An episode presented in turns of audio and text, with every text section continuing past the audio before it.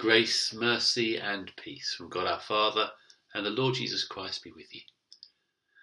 Good morning and welcome to St James's Church uh, to our Bible readings and our sermon. Our first reading is taken from Paul's first letter to Timothy, chapter 2 and verses 1 to 7. And Paul wrote this I urge you, first of all, to pray for all people. Ask God to help them, intercede on their behalf, and give thanks for them Pray this way for kings and all who are in authority, so that we can live peaceful and quiet lives marked by godliness and dignity. This is good and pleases God our Saviour, who wants everyone to be saved and to understand the truth. For there is one God and one mediator who can reconcile God and humanity, the man Christ Jesus. He gave his life to purchase freedom for everyone. This is the message God gave to the world at just the right time and I have been chosen as a preacher and apostle to teach the Gentiles this message about faith and truth. I'm not exaggerating, just telling the truth. This is the word of the Lord. Thanks be to God. Our gospel reading is taken from Luke chapter 16 uh, and it's verses 1 to 13. Uh, it is it follows on from the parables of uh, the lost sheep, the lost coin, and the lost son, the prodigal son, in chapter 15, and it's another parable. Jesus told his disciples, There was a rich man whose manager was accused of wasting his possessions. So he called him in and asked him, What's this I hear about you? Give an account of your management because you cannot be manager any longer.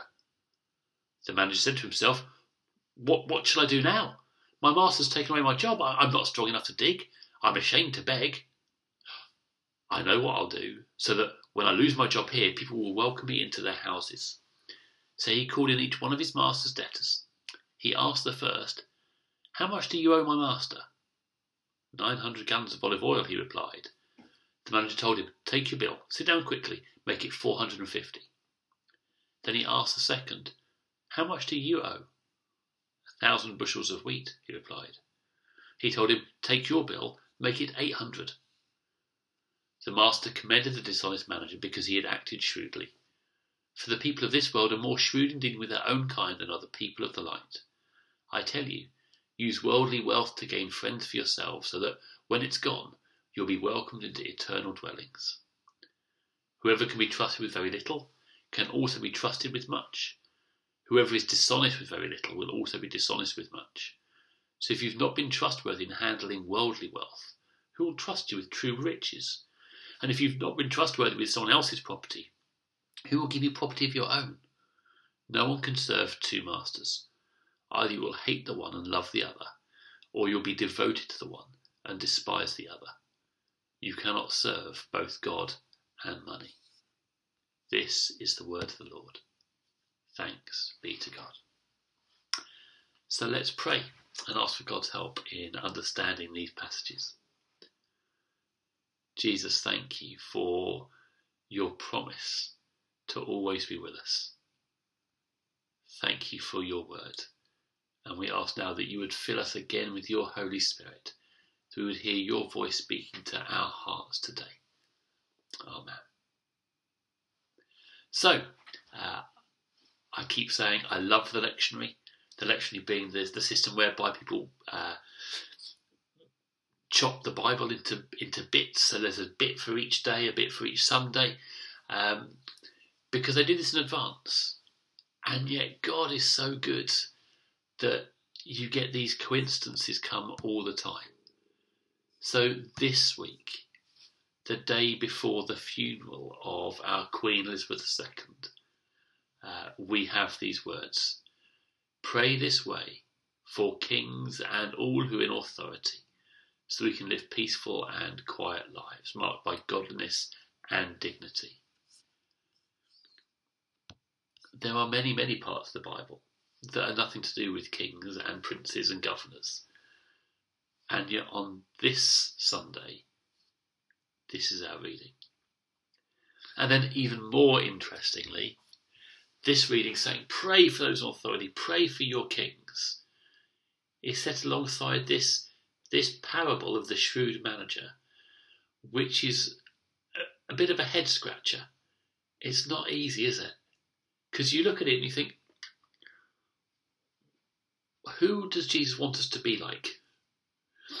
You have this guy who is cheating his boss, who's been who is about to be sacked by his boss, and goes around defrauding his boss of um, of, of money, of, of income, and yet then he's commended He's like, "Well done, uh, you know, I commend you for your shrewdness." Now, I'm just going to say a little bit about the parable uh, because I don't, I've never found it easy to understand. Uh, what's worth saying is, uh, in Jewish law, you could not lend people money and claim interest. That's that's absolutely against the Jewish law. You could not make money out of the poverty of others. You lending money is fine, but you could it's you couldn't charge them interest uh, and profit out of their difficulties. So what people had done is they had not charged interest in money, uh, they charged interest in goods.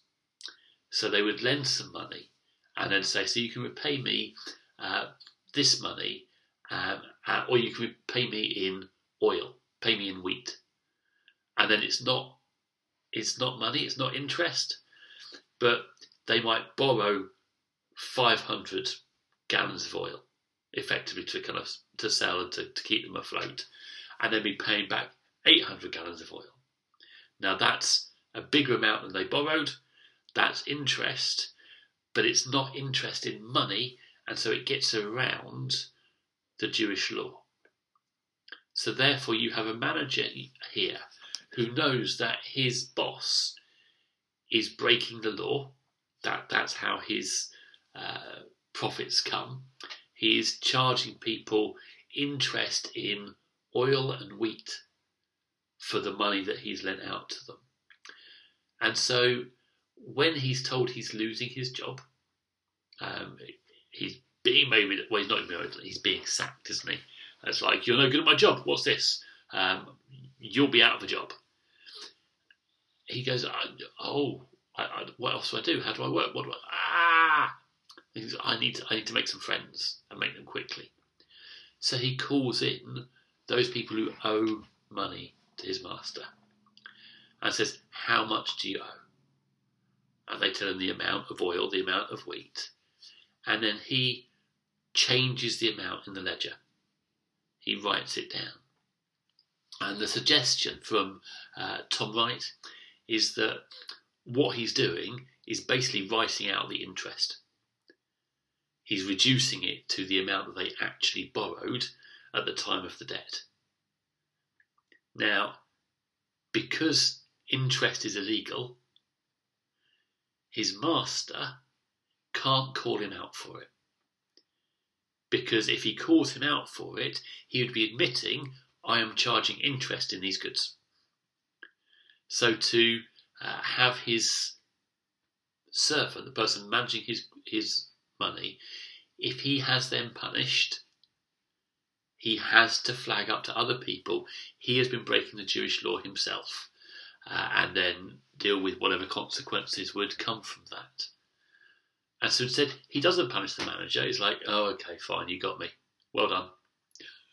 I, and so the manager um, has put his his boss, the owner, into a position where he, he can't be punished, and he suddenly has all these new friends where he has counselled their interest. They're going, "Oh, yeah, yeah, yeah, yeah. Let me buy you a drink. Come on, come, come take you for dinner," um, because he has saved them this much money. So suddenly he has a future because he's made friends with people by um, cancelling the illegal interest that his uh, his boss was charging them. Now,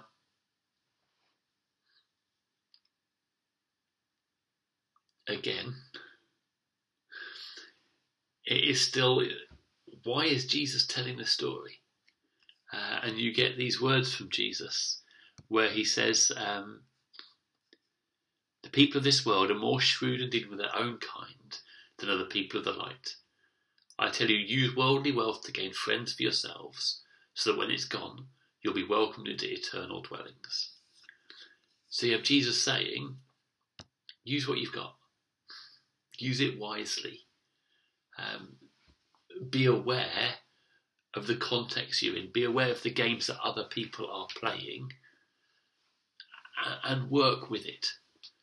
Elsewhere, when she sends the disciples out, he says, I need you to be uh, as wise as serpents and as innocent as doves. And that's that's that's a real challenge, isn't it? It's the fact that we know other people don't play the game straight. People bend things and twist things. People take credit for things that they've not done. People um, freeze and exclude others out uh, in the workplace. Or there are so many.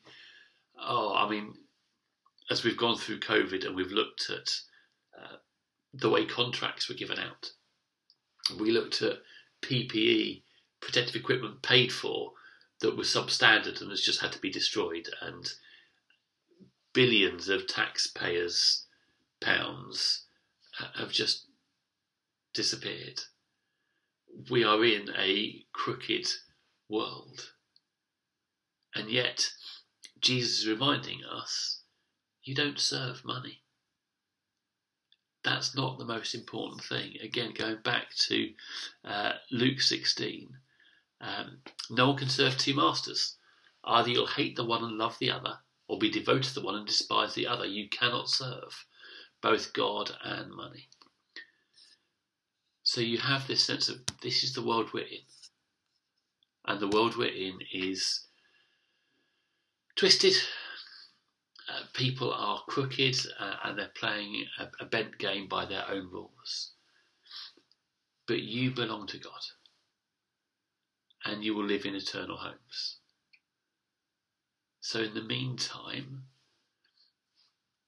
use the material things you've got to build good relations with others, to to to make a difference in the communities that you're in, so you are uh, you're right with other people, so that you are in community, and then when the time comes, you know that your place with God forever is assured. And at the same time, pray for those who are in authority. Pray for your king. Pray for your princes, for your governors, for, for they are operating in this twisted system.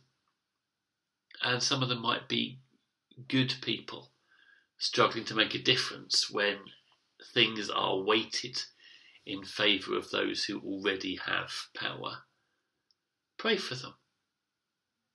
Pray for them that as they um, take on the roles that, that God has given them, that they'll be able to find their way to God just as you have. Pray for them that they'll be able to have God's wisdom as you do.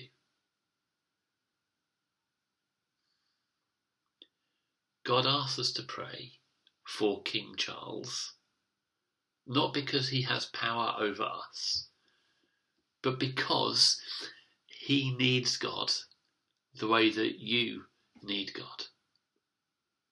We, King Charles, it's going to take a while to get away from Prince to, to King. King Charles needs God's wisdom, needs God's strength, and ultimately, he is king over, well, the United Kingdom, although you'd suggest that he's a constitutional monarch, the Prime Minister actually makes the decisions, but he's king over a kingdom. But Jesus is King of Kings and Lord of Lords. Jesus is above Charles. We serve the true King. And so, therefore, Jesus is not jealous. Jesus doesn't look at other kings and go, oh, well, they've got a big crown. Maybe we've got something to worry about. Jesus looks at the kings and says, bless you. Do the best you can. Serve the people that are um, under your care. And so, as Jesus' people, as Jesus' followers, we are called to pray for those in authority because they are ruling and speaking in a culture where there are shrewd and um, underhanded people in all places. And, and, King Charles needs our prayers if he's to, to if he's to rule the way that he says he wants to rule, he's to rule the way that his mother ruled. I don't know uh, your feelings about monarchy generally, uh, whether any of you would rather that we were a republic with an elected head of state. But I go back to our gospel reading. Jesus says, use the wealth you have, use what you have. Sign petitions, write to your member of parliament, uh, take part in demonstrations on the things that, uh, the issues that exercise you, that, that stir your heart. We are not called to be passive. We're not called to say, um, God save the king, and just keep our heads down. We belong to the kingdom of God. And so, therefore, we've received from God power and authority to impact what happens in the communities around us. And so when we pray for King Charles, we pray with the authority Jesus has given us. Our prayers make a difference. Which is why each week we pray for this nation. We pray for India, for Sri Lanka, for the Caribbean, for uh, Iran, for Egypt, for, for the countries that we come from. The countries that our families live in, the countries we've been to, countries that are on our heart. We pray because our prayers make a difference. But it's important to remember that we pray as those who are in God's kingdom. The kingdom of the King of Kings. Tomorrow we'll have the funeral of Queen Elizabeth, uh, and we will celebrate her life, her service, um, the example that she set of faith in Jesus uh, and doing the best she could uh, to impact people in this country and around the world. We will celebrate her life and grieve her loss.